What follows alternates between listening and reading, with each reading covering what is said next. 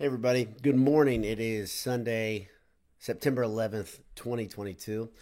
It's the 21st anniversary of uh, one of the uh, saddest, uh, most tragic days in American history. I don't want to just breeze over that. It's important to me, it's important to my family. So I wanted to say to you if you're not big into history, I would highly suggest go back, watch some of the watch some of the videos of that day. There's so many things you can just look up real quickly on YouTube right here um, about September 11 and grasp the magnitude of it. If you haven't, if you're my age, it's no problem remembering it. But I remember that uh, really clear Tuesday morning like it was yesterday, so I didn't want to breeze over that. But it is September 11. It's a it's a day we should remember. But but let's talk a little bit about what happened yesterday at Ross-Ade Stadium. Um, good morning to you and yours. Uh, like I said, it's a Sunday morning. It's a uh, drenched Sunday morning here in central Indiana as uh, the rain has been coming down in buckets here since yesterday on our drive home from Ross-Ade. We took uh, 52 to 65, and when we hit 65, we could see it coming, could see the storm coming, and we had right into the teeth of it. And it was like, man, just buckets of rain. 65 and 52 both had just standing water on them if you drove home. Hope you got home safely.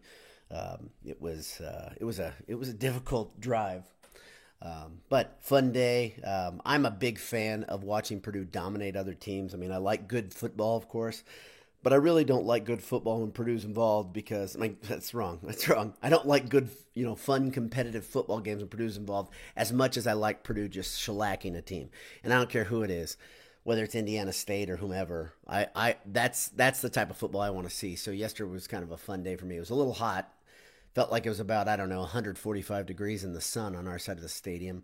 Um, Dave from the site, he has the rich guy seats across the way in the shade in the box, and and he said everything was fine over there in the shade. But on our side, it was swelteringly hot, and um, until the cloud cover moved in, and then it was quite pleasant. But it was pleasant all day for people in black and gold and people on the Purdue sideline. Purdue, of course, was in the shade, which was nice for them, Coach Brohm and company. And let's go over the game a little bit. Let's just go how, how it unfolded. If you didn't get to watch the game, I'm sorry. If you haven't watched it on tape, you should go back and watch it. It's a fun one. The first play from scrimmage, Sanoussi Kane came up and run support, put his helmet right on the ball, made a textbook tackle. The ball popped into the air about, looked like about 12 feet, and right away Cam Allen was there to jump on it. Four plays later, Purdue scored, um, and they scored. Uh, Tyrone Tracy ran the ball, which we wanted to see versus Penn State. He didn't do that.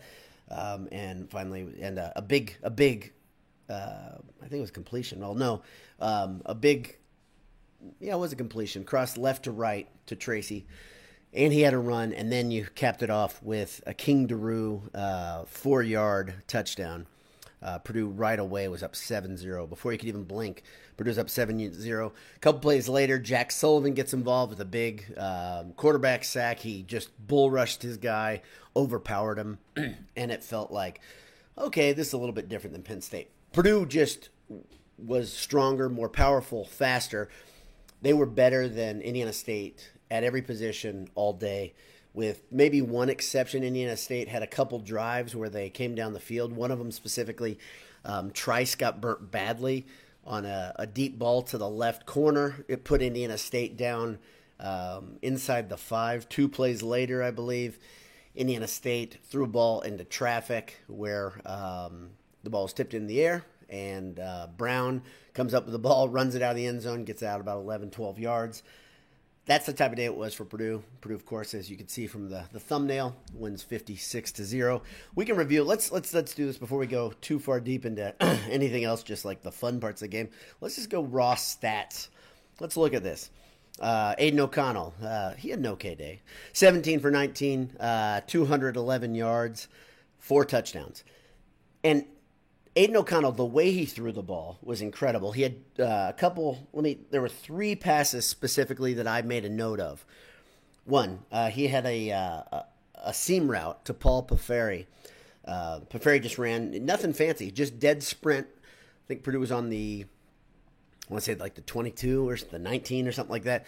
And O'Connell put the ball just in the place where nobody else could get it but him and kind of forced the ball to stick right into Piferi's shoulder pads. Tough catch to make, I'm told, for tight ends. because you're not doing anything but turning your head and the ball has to be there. Great pass on the dime. Second great pass was to Charlie Jones, and he threw, uh, O'Connell threw a drop in the bucket down into the right hand corner of the end zone because Jones shook his guy so badly. He just did a shoulder fake to the inside. The corner bit actually may have gone to outside. The corner bit it, and then Jones turns on the Jets. O'Connell puts it on the top of the uh, S in the in the end zone, or on the top of the E, maybe. Can't remember which end zone, but right right down in the right hand deep corner of the end zone. Jones didn't have to break stride, touchdown Purdue, and then one other, a short uh, corner route to Charlie Jones. Those three balls specifically by O'Connell were just incredibly thrown, perfectly thrown. And the really great thing about yesterday, not only did uh, O'Connell get to sit the entire second half, so did Charlie Jones, so did Payne Durham, um, and a host of other guys that I think Brohm really made a conscious effort saying, okay, we're going to rest a lot of guys. They got to rest all of them, and Purdue still dominated. Some interesting parts of the game to me on top of just O'Connell's tack sharp play, four Purdue quarterbacks played, all had a completion. Uh, got to see a little bit of Brady Allen. But the, the quarterback that impressed me outside of O'Connell uh, was Michael Alaimo. Alaimo, his arm is so lively. He threw a pass, uh, a timing route to the left side. It comes out of his his hand so fast. Uh, a good friend of mine who sits with us, he said, um, it's not quite as lively as Sindelar's arm, but it's close. And I would say that I agree with that. It was fun to see Alaimo do that. Alaimo makes decisions quickly, it looks like. He also had a, uh, a designed run where he went right up, took some contact. He's got a big body. He handled it. Burton looked fine. Uh, he was three for three for 33 yards, but just Alaimo's arm looked better. Allen looks like a freshman. Um, uh, he's big, strong body. We didn't get to see much of him. He only had three passes. Let's go to the next. Uh, the we had uh, we Purdue had four running backs play um, play yesterday, all with at least three carries. On that side, you had just an amazing performance by uh, walk-on Devin Mockobee. Mockobee is a uh, redshirt freshman, from, if I'm correct. Um, and I think that's really cool about Mockobee.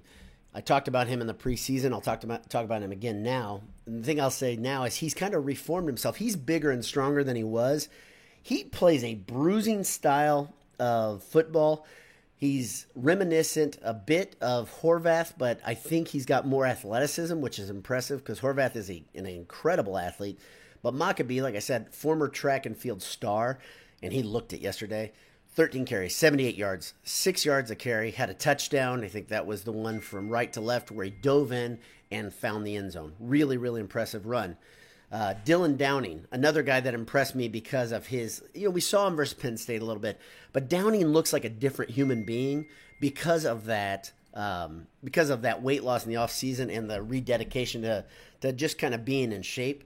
He runs different. He looks different on the field. Kobe Lewis saw him. Uh, he had 12 carries, 37 yards. Tyrone Tracy, as a running back, actually looks like a running back, and man, he is quick with the ball in his hands. A lot of fun there. Um, Purdue had another 12 wide receivers with a catch. Pretty noteworthy. Uh, most noteworthy, of course, Charlie Jones, who I don't think played a down in the second half as well. Nine receptions, 133 yards, 14.8 yards per reception, three touchdowns. Tyrone Tracy had four receptions. Deion Burks, nice to see him getting involved, two receptions. Paul Piferi, that big touchdown. Uh, Preston Terrell got involved. Uh, there was another one I like to see. Colin Sullivan uh, I was hoping we'd uh, get to see Steptoe catch the ball. He did not. Um, I don't even think he got in the game. If he did, you can tell me in the margin that I'm wrong. Look forward to hearing about that. Um, try to see if there's anything else that I put in my notes. Um, Sanoussi Kane played a great game. He had seven tackles, led the team. Cam Allen uh, didn't have a ton of passes defended. He was just reading all day. Uh, one of his key reads, of course, was that read of the quarterback produced second pick six of the season. Cam Allen has an interception with a pick six, and then he had two fumbles recovered. And of course, Brown had that interception in the end zone. The defense was solid. Um, 23 defenders had a tackle. Okay, that's a dominant performance. That's the way you're supposed to play. I think, um, can't remember who said it. I think it was our pal Greg McManus said, if if Purdue has anything less than a dominant performance and scoring 40 points and winning by three touchdowns, then it's a disappointing day. I don't ever like going into games saying that, um, just because you never really know what you're going to get. And there are historically, you know, that the FCS teams sometimes do beat the FBS schools. It happens. That was not going to happen yesterday. I didn't think there was any chance it was going to be like the um, the game during the Hazell years where it was a nail biter and had to be sealed by Ricardo Allen that we've talked about earlier in the week. But um, I also didn't think it'd be 56 uh, to zero and like that. Purdue Purdue could have won by a lot more than 56. Jeff Brohm took his foot way off the gas, rightfully so, mercifully so. Um, Purdue played 60 players versus Penn State. I heard that going into the into the stadium last week, and they had to play I mean, is it wrong for me to say they played 80 players? I, I it felt like it because there were guys all over the field. I didn't know who they were. Um, we got to see Karlaftis play. Yanni Karlaftis played. I think he had two tackles. Pretty pretty awesome. Uh, I'm sorry, my my uh, uh, text messages are being lit up a little bit. Um, sorry for the dinging. Uh, I'm going to go to the margins right now. I'm only 11 minutes in, but it, it was. I, I, don't know if there's much more to talk about. Syracuse won handily. Um, yesterday, and that looks like that could be a fun game uh, for college football fans. Whereas I don't. Um, that's at noon next week, but I don't really want. Again, I don't want it to be a close game. I want Purdue to dominate as I always do, but uh, could be a little bit better game than we thought. College football treated us really well. If you're like me and you're a dork and you eat this stuff up, there were so many fun games. Marshall beating Notre Dame, Nebraska losing at home to Georgia Southern. My cousin played volleyball at Georgia Southern. She's the she's one of the tall ones in the family. Um, anyway, before I go any further, before I go into the margins and see what we have to say here, um, let me just remind you: go to martinvintage.com. Get a shirt like the one I'm wearing. If you're listening, you can't see the shirt. If you're watching, you can. Um, but enter Boyle at checkout, get 15% off. Uh, this one it's a beaut. Uh, feels good, looks good. You'll look better in it than I do, just because the nature of your looks, I assume. And uh, it's great. They're great people, Purdue people. Uh, head over to Martin Vintage right after you get done with this video. Second thing, when you're in town in two weeks and you're going to watch Purdue play Florida Atlantic, um, head over to AJ's. And it, before you go there, if you want to order your food ahead, go to eatajs.com. Um, great people, Purdue people, lots of TV screens, lots of beers on tap, lots of good uh, bar food to eat. Um, can't go wrong.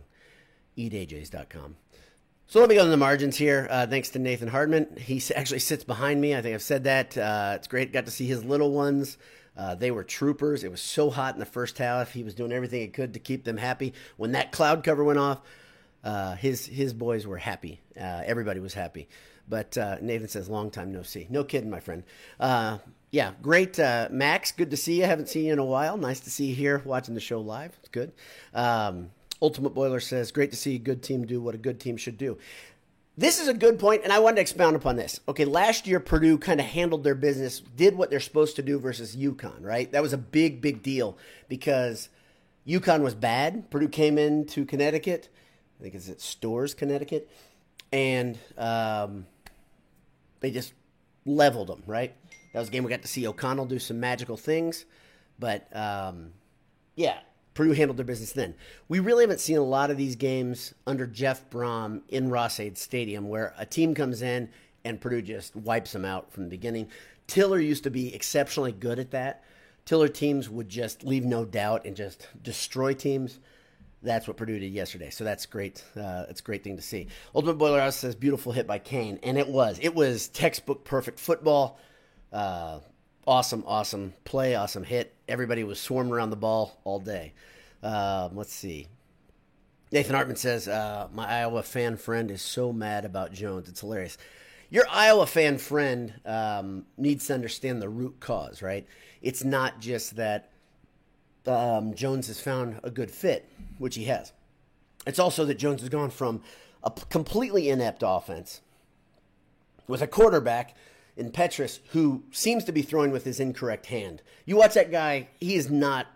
He is not what he was supposed to be. I remember he was a high three star, low four star, depending upon the recruiting service you looked at. He was recruited by a lot of places. He's from out west. But Iowa was hyped to have him playing quarterback, and I think he started his redshirt freshman year. He's been there a long time, and he has not progressed. He has not gotten better. He's a big body, he's got a big arm, but man, that offense, they are not good. The over under for the Iowa Iowa State game yesterday was like 39 and a half points. And I joked with Jay, I said, hey, that's way too high. And Jay's like, that's an incredibly low number. I don't bet on sports. Okay, I never do. And um, last time I did it, I was in fifth grade. Purdue versus IU basketball game on the bus on the way to St. Matthew's School in Indianapolis. I lost the bet. I lost the dollar. I didn't have the money to pay, and I learned my lesson. I will never bet on sports. So um, anyway, I joked about with Jay. I would have taken the under. He took the over. I don't know how much money. I really don't understand this, and and I was right because I had watched Iowa play. Again, Iowa had seven points yesterday. The only touchdown they scored, I think they lost ten to seven. So that'd make seventeen points. My math is really good. I went to Purdue, um, and the only reason they got seven points was because they had an interception. I think that put them down there on the sixteen or the nineteen, and then they scored a couple plays later. Iowa's offense is on the struggle bus. Um, let's see. Yeah, Michael Hogg says he likes the zip on Alaimo's ball. Same here with me. Um, yeah, it was great. Uh, it's great to see him playing, and uh, great to see his. You know, we really haven't gotten to see a whole bunch of Alaimo. Like when you see him in the spring game, you're like, okay, man, the, the ball does come out with velocity. He can spin it, but he looked very impressive. Um, I hope we get to see more of him in this type of setting where Purdue gets a lead and they're able to put it on cruise control. I still think Burton's number two on the depth chart. Maybe maybe you guys can tell me if that's correct, but I believe Burton is second on the depth chart. I just think Alaimo looks like a better quarterback. I know Alaimo's got some moxie to him. He's got a he's got a healthy confidence about him. Um, but gosh, he looks pretty impressive to me, and I would love to see him get some more reps if Purdue can get out in front of a team like Florida Atlantic, like Syracuse, who knows, and seal a game. Let's see. Uh, Dylan, our pal, says Notre Dame, Nebraska made his weekend. Yeah, Dylan has a. I saw on Instagram this morning has a an arrangement of televisions very simple similar to Jay Money's. If you haven't seen it on Twitter, Jay will post every now and again. I think Jay has. I think he's got four TVs set up, and somebody can correct me if they've seen it. I think he's got two, and then he's got two flanked um, I think Dylan only has three. Uh, it's pretty weak, Dylan. The cool thing is, if you're like me and you've got YouTube TV, they're they're starting a uh, four picture breakdown. I think it's this week or next week. They said it was supposed to happen last week, but that'll be awesome because then we can all be like Dylan and Jay and pretend we're uh, living the living the lavish lifestyle like uh, the elites, the uh, one percenters there. Um, let's see. Uh, Theodore Berkey says Jones alone has like 30 less yards than the entire Iowa offense with two less quarters playing time. Yeah, that's not an exaggeration. Uh, I saw that stat yesterday, Theodore, on, um, or Teddy, I don't know what you go by, um, on Twitter. Uh, it's an incredible stat. I think it's in our Twitter feed if you want to see, if you want to scour through a little bit. Um, uh, one of the guys, it's funny, there's, a, there's an Iowa fan who's very anti uh, as the offensive coordinator, the young Ferentz, that's Brian. Um, and I think he's kind of going scorched earth. He's just telling the story. He started following us. He's, he's feeding us information. Uh, it's pretty pretty interesting what's happening over there at Iowa and watching this uh, offense squirm. Remember Iowa for a long time. You know they never were great. They've had good passers kind of pop in. Um, but they've been a you know a very strong running team for a long time. In fact, they a lot of times they'd have they'd be injured, they'd be depleted, and they'd get their third string running back would just start you know going looking like Herschel Walker or something, averaging four to six yards a carry, coming out of nowhere. This year, that team just can't move the ball. Uh, their defense is quite good though, statistically still. So um, who knows? I have a hard time. Like a lot of Purdue fans, just think put that one in Sharpie, put the Purdue Iowa game in Sharpie. I have a hard time with that. I can't imagine Iowa not being motivated to play Purdue this year, especially with two of their guys across on the other side of the team. Plus, let's not forget Iowa had a defensive back transfer into Purdue a couple years ago who didn't stick. So this is kind of a theme now. It's almost like IU and Iowa players when they're when they're refugees of the program, they come to Purdue and it ends up pretty good. Uh, the the success rate is really high right now. Um, let's see. Got a lot of people on here. Um, yeah, Dylan talks about the big Louisville win, which I think was Friday night. Um, that was a good thing. I am all for Satterfield getting a contract extension for many, many reasons. Hashtag extend uh, Scott Satterfield if you want to start that or continue that uh, that hashtag campaign. I think Satterfield deserves that extension. Um, let's see. Theodore Brookie, one more. Imagine a Nebraska offense with uh, an Iowa defense and special teams. That would be a fun team to watch let's go back to this Nebraska problem again. When I say Nebraska problem, it's not a problem to us. Uh, I think everybody who watches them from a neutral standpoint would say, let's also hashtag extend Scott Frost. It's been very entertaining to watch Nebraska not only lose this many games, but lose the games the way they have. They did it again where uh, they lost a one score game, and I think Frost is now 5 and 22 in one score games an incredible stat. They're the opposite of clutch, obviously. And yes, and yesterday it felt like they might turn the tide. If you watch the uh, Georgia Southern's final drive, they went to fourth down, I think, on the 40 45. And the, the catch that, that extended the drive was by little number two wide receiver. He was uh, in the slot for Georgia Southern. And the ball was deflected, but he made a great play, went up and got it, um, kept the drive going let's not forget Georgia Southern is co- coached by Clay Helton, uh, former USC uh, coach, and um, that's another guy. Jay brought this point up.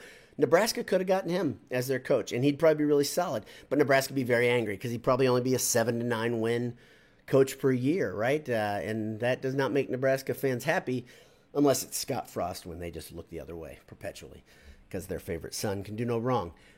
I am shocked. It's 11 o'clock. I still haven't seen an announcement from Nebraska that um, that Scott Frost has been fired, and I'm only half kidding. I, I they have a deal. If you haven't, if you've been had your head in the sand on social media, Frost contract, his buyout drops from 15 million down to 7.5 million on, on October 1st. I think that's the date we're going to hear that Scott Frost has uh, coached his final game at Nebraska. And I'm convinced we have an internal uh, debate. We had we talked about on this handsome on the handsome hour that Urban Meyer will be offered the job at Nebraska. That's my thought. Nobody agrees with me uh, at Boiled Sports. If you don't think Nebraska fans are desperate enough for a winner that they would offer Urban Meyer the job, you're crazy. They want to win. I think Urban Meyer would win there. Uh, Anish thinks Urban Meyer will not be a winning college football coach again. A lot of things can happen when you are willing to do whatever it takes to win. He's done it different ways. Remember at Florida, he just had a bunch of guys that were felons that he didn't, you know, he had the police department in his pocket down in Gainesville. In Ohio State, they just cheated to get guys on t- campus. Well, the cheating's a little different now. You got to get creative to be a better cheater now because you can pay players to get on campus. But maybe, you know, do things like North Carolina has or Syracuse has where you have, um, you know, cardboard box classes where it doesn't really matter. You know, you just kids don't have to go to class anymore. Maybe uh, they do things with their test scores. Who knows? Uh, Urban Meyer's willing to do it, and we know that he's a man of low character. So um, that's my big prediction: is that Urban Meyer will be dressed in red yet again in Lincoln. But who knows? I could be wrong. So we can talk about that later. You guys can tell me I was wrong in a few months when it happens. So um, anyway, yeah, I don't. Nathan, I uh, I agree. We don't want Frost to leave. Nobody wants Frost to leave. But uh, eventually, this wonderful chapter is going to end for everybody else. Thanks again to Martin Vintage and AJ's. Thank you for tuning in live. Thank you for tuning in taped if you're there. Um, we'll talk this week about the upcoming Syracuse game. We're probably going to have a, a, handsome hour with at least three of us, maybe four of us present. It all depends on schedules, and um, and I will have at least one, if not two, quick cast. Uh, thanks for tuning in. Really appreciate it. Good to see some of you guys at the stadium, Nathan and others. Um, and uh, we'll see you again at Florida Atlantic. But um, we'll talk to you soon. Well, let me get let me get one more comment. Mark Garrity says, "I feel like Urban is damaged goods at this point. I feel like it's grasping at straws to move to grab him."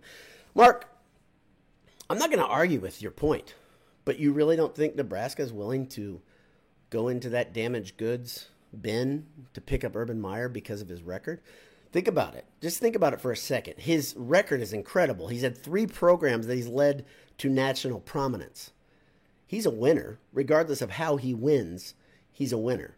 And that's hard to find. There are not a lot of coaches like that around. Now, the question, Anish's big point, I'll tell you, I, I believe I understand. He thinks that Meyer has damaged his brand so much because of his time in the NFL that he doesn't, he's not going to be able to build a coaching staff.